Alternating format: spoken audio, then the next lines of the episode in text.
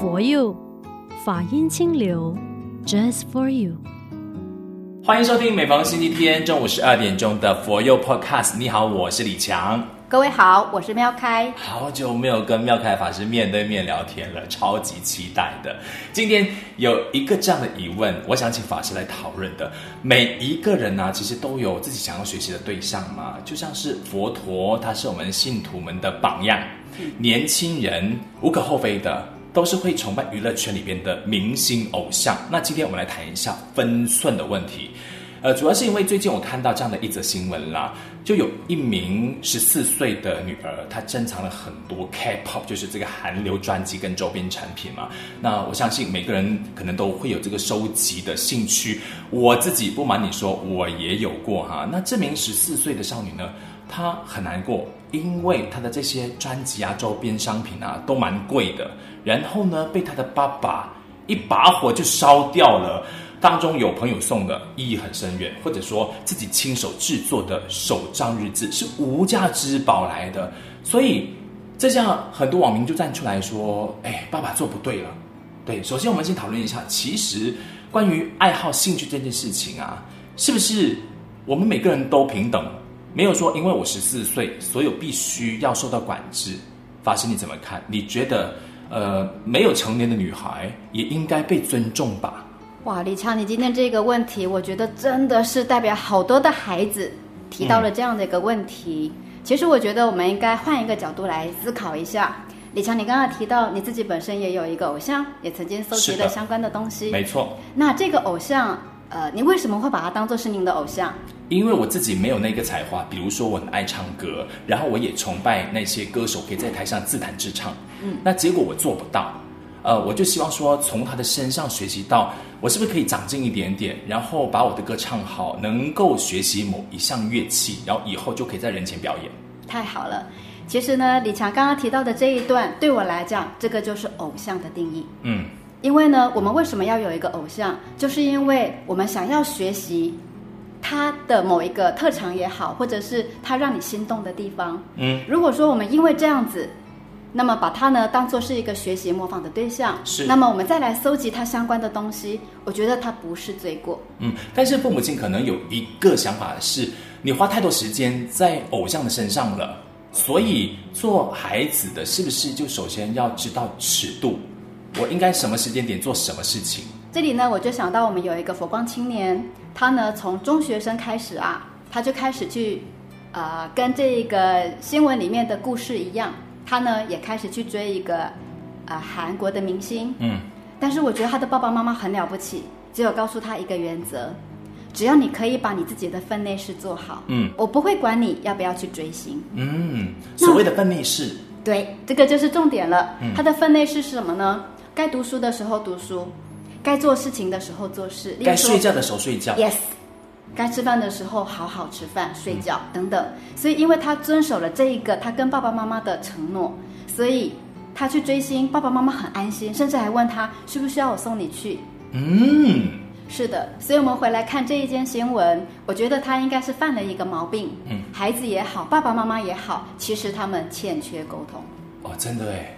孩子觉得他是我的偶像啊，所以我尽其所能的我要去了解他，嗯嗯，我想要去搜集他的东西。是，但是呢，从爸爸妈妈的角度，哎呀，你怎么那么狂热？你应该要把你的时间放在你的学业上，放在你的吃饭睡觉里头，因为你要长身体。嗯，但是也许在两个都没有错的。角度之下，他们忘了沟通，嗯，所以彼此看到的都是不满意的地方。没错，比如说，你除了没有把分内事情做好之外，你还花钱，花的是我给你的钱。今天我是长辈的时候，我就会质疑你，你到底有没有吃饱？然后你到底有没有把那个钱用在应该花的地方上，而不是应该去收集，花一大笔钱去买那些在长辈眼里说它是没有用的。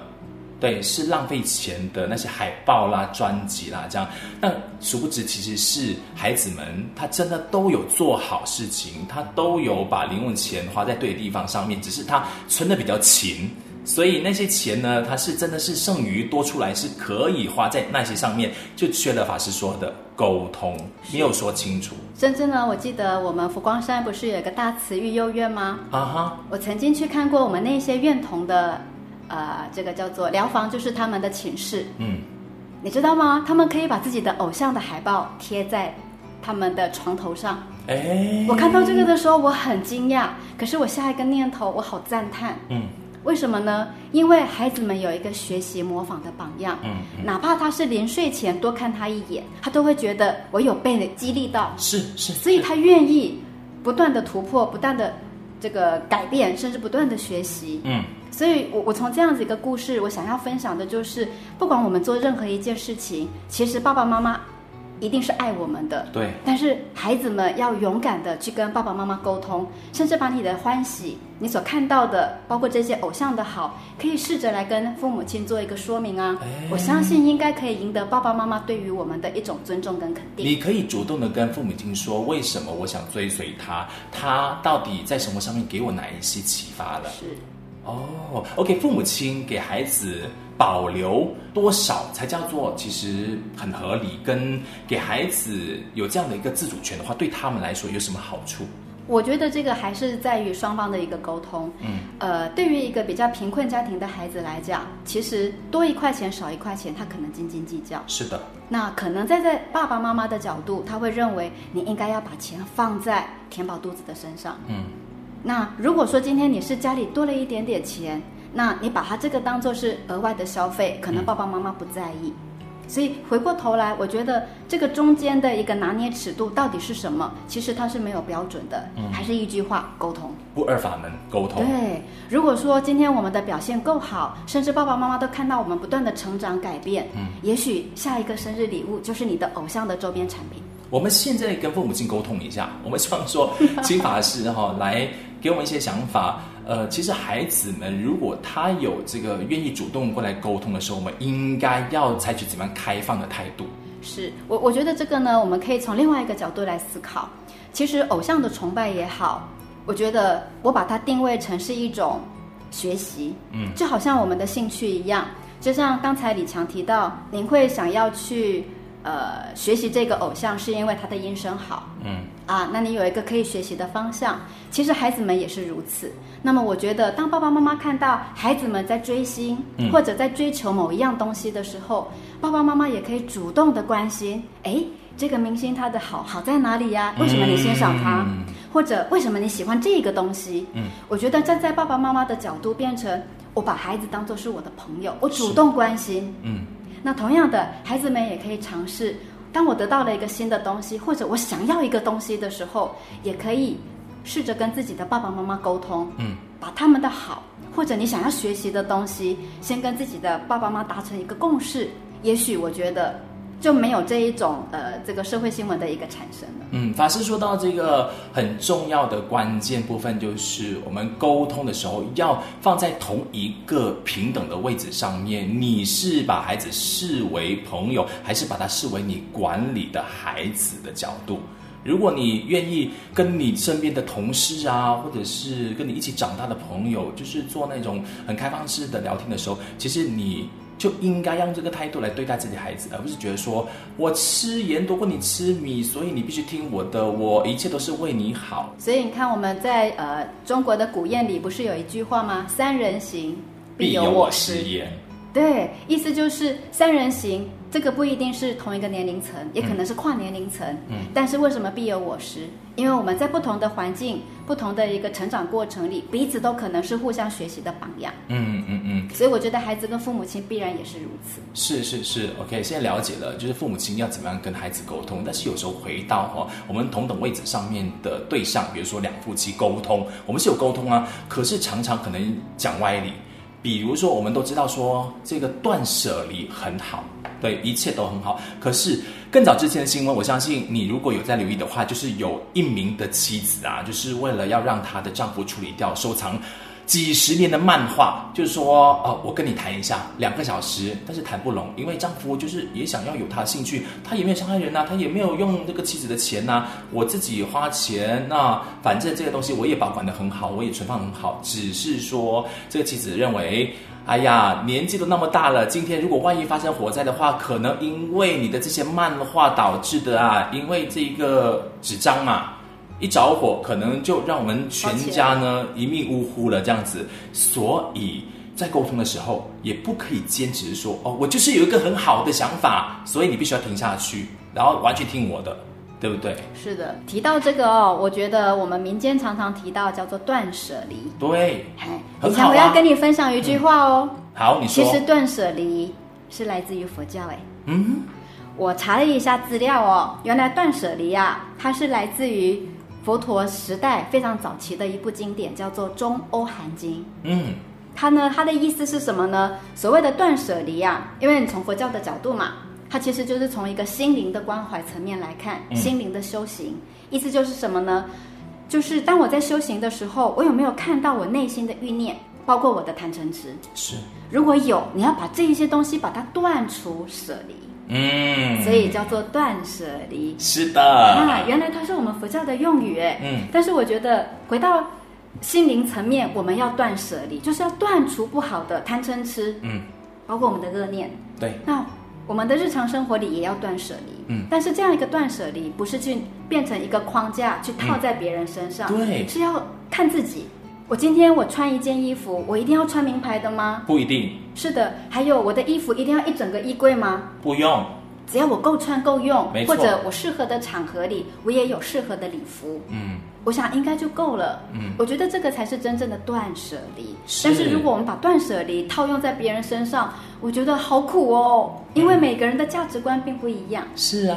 嗯。所以千万哦，不要用你一味觉得好的观念就用在别人身上，又或者其实你已经误解了我们这个断舍离的原意，对不对？是。然后一定要记得是要要求自己，不是拿来要求别人的。嗯、啊，这个是重点哦。嗯 OK，那其实我觉得说，呃，常常我们在追捧这个偶像的时候呢，或者是你对这个漫画有兴趣，你就是收集收集呢，也不一定是这个盲目的表现。你就是，呃，只要知道从中可以得到哪一些启发。看漫画，除了是当下给你很放松之外，搞不好那个漫画其实它要带出的背后意义，它告诉我们很多人生的哲理，其实是可以的。我们尝试站在对方的立场去看他为什么喜欢这件事情。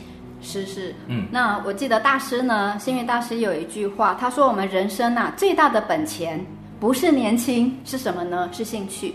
嗯，所以呢，既然我们的兴趣是人生最大的本钱，我觉得何妨我们可以找一个偶像来学习。是，但是这个偶像不一定是人，他可能是一个道理。没错，可能是一个尝试。嗯，当然也可以回到宗教里头。嗯，那我觉得最重要的是，我们在这一些事件里头，我们到底有没有从中有所收获、有所收益，甚至我愿意。因为这样一个学习的过程里，我有所改变跟成长。嗯嗯嗯。对，我记得我们马来西亚有一个比较年轻的艺人，叫做子颖。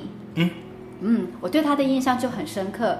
我听说他演的戏剧其实并没有很多部，是，但是每一部都算成绩不错。是 Emily 陈子颖。是的，后来我才了解，原来呢，他不是为了演戏而演戏，嗯，而是他希望能够演出有意义、有价值的戏，嗯，所以他因为做过挑选之后，他用他的生命、用他的理解去做诠释，所以场场叫做。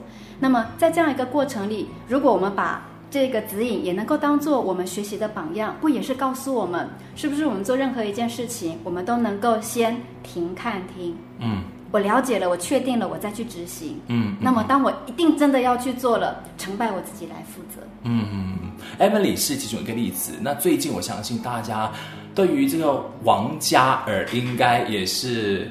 特别有印象的，因为刚刚才来马来西亚参加演出嘛，当然就有很多粉丝们去接机了。这样，你看他的整个行为举止啊，也都是很落落大方的，然后也是很值得学习的。比如说，他会很礼貌的跟大家打招呼，然后也会收下就是这些歌迷们啊。给他的情书或礼物，这样你看，这个就是一个得体的表现。另外，疯狂的粉丝的激动表现肯定有的嘛。那呃，推推挤挤啊，在所难免啊。那有的跌倒啊，他就说停下来，呼吁大家要小心哦，不要推挤哦。所以你看，明星偶像不是全然你所认知的，就是哇，一定是呃，只是来找名利。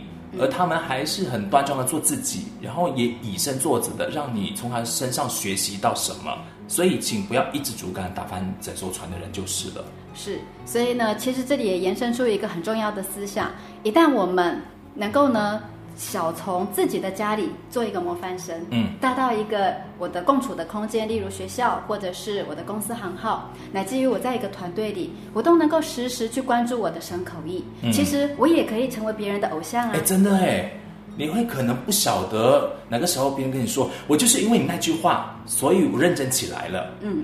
所以，偶像的崇拜不代表不好，而是我们也可以做自己的偶像，对，别人也可以把我们当做偶像学习的对象。没错，没错。所以，管好自己的所有的行为举止。我特别再提几个新闻点了，我相信各位有在留意娱乐圈的话呢，也大概都知道的。比如说，好些日子之前有两个男网红。就身穿女装，然后出现在哪里？国家皇宫面前，然后就拍了很多的那些照片，就是有一种哗众取宠的那种感觉啦。这个就要不得啦。又或者是什么大马王力宏啊，啊，很多新鲜事的你也知道啦哈。所以我想这边也请法师来呼吁一下，身为公众人物，又或者是呃我们自己本身，应该要怎么样对身边的人负责，对社会负责。我觉得我很喜欢佛教的一句话，就是星云大师呢一直在提倡，如果我们每一天都能够身口意，身做好事，口说好话，意就是心念也能够存好心的话，嗯，其实我觉得这个就是一个最重要的做人处事的道理。嗯，如果我们从自己做起，乃至于这些所谓的公众人物，尤其是偶像团体。或者我们所崇拜的任何一个人都能够愿意以身作则的话，嗯，我相信这个社会会更美好。是哎，是，千万不要像最近一个网红林同学，然后就是性丑闻这样啊，哦，然后就袭击那个梅姐这样，不要啊，大家就是三好管好这个自己的言行举止。那我相信呢，我们这个社会就会美好了，然后可以互相影响，然后营造一个非常和谐的状态。嗯，那最后最后，然后请法师，呃，给我们准备。送上这首歌曲的意义很深远。那么接下来呢，要来为大家介绍的是人间姻缘的一首歌，叫做《三好歌》，很好听。那么这一首歌呢，是由我们马来西亚知名的艺人黄一飞黄大哥为我们献唱的。嗯，而且他还带着他的女儿一起呢来演唱这一首《三好歌》。希望呢大家在聆听这首歌的当下呢，也能够提醒自己。在日常生活里，能够时时做好事、说好话、存好心。太好了，欢迎大家继续追踪佛佑 Podcast，可以透过 Spotify、Apple Podcast 或者是 SoundOn 来收听节目。有兴趣想要赞助佛佑 Podcast 的话，可以联系佛光山的任何意见的道场。今天谢谢妙凯法师的分享，我们下次再见。谢谢李强，谢谢大家。阿弥陀佛，拜拜。做好事，举手之劳功德妙。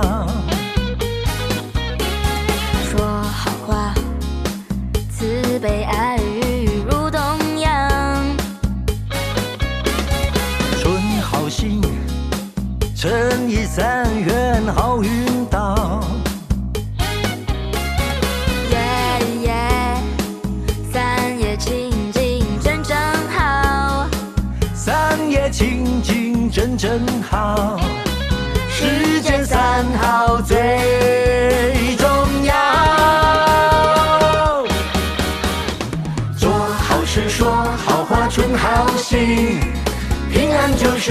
我们的人间宝。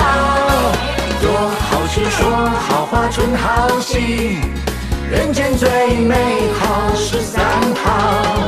做好事，说好话，存好心，平安就是我们的人间宝。做好事，说好话，存好心，人间最美好是三好。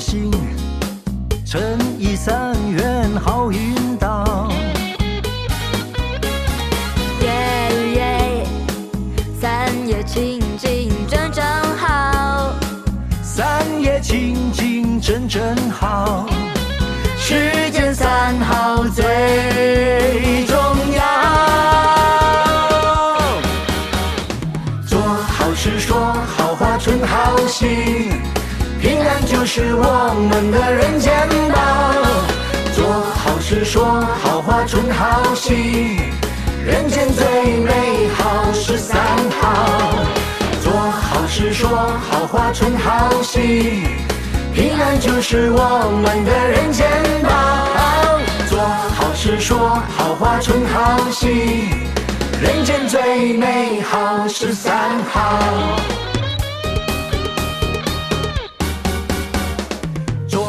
好事，说好话，存好心，平安就是我们的人间宝。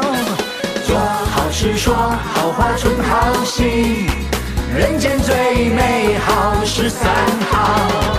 做好事，说好话，存好心，平安就是我们的人间宝。做好事，说好话，存好心，人间最美好是三好，人间最美好是三好。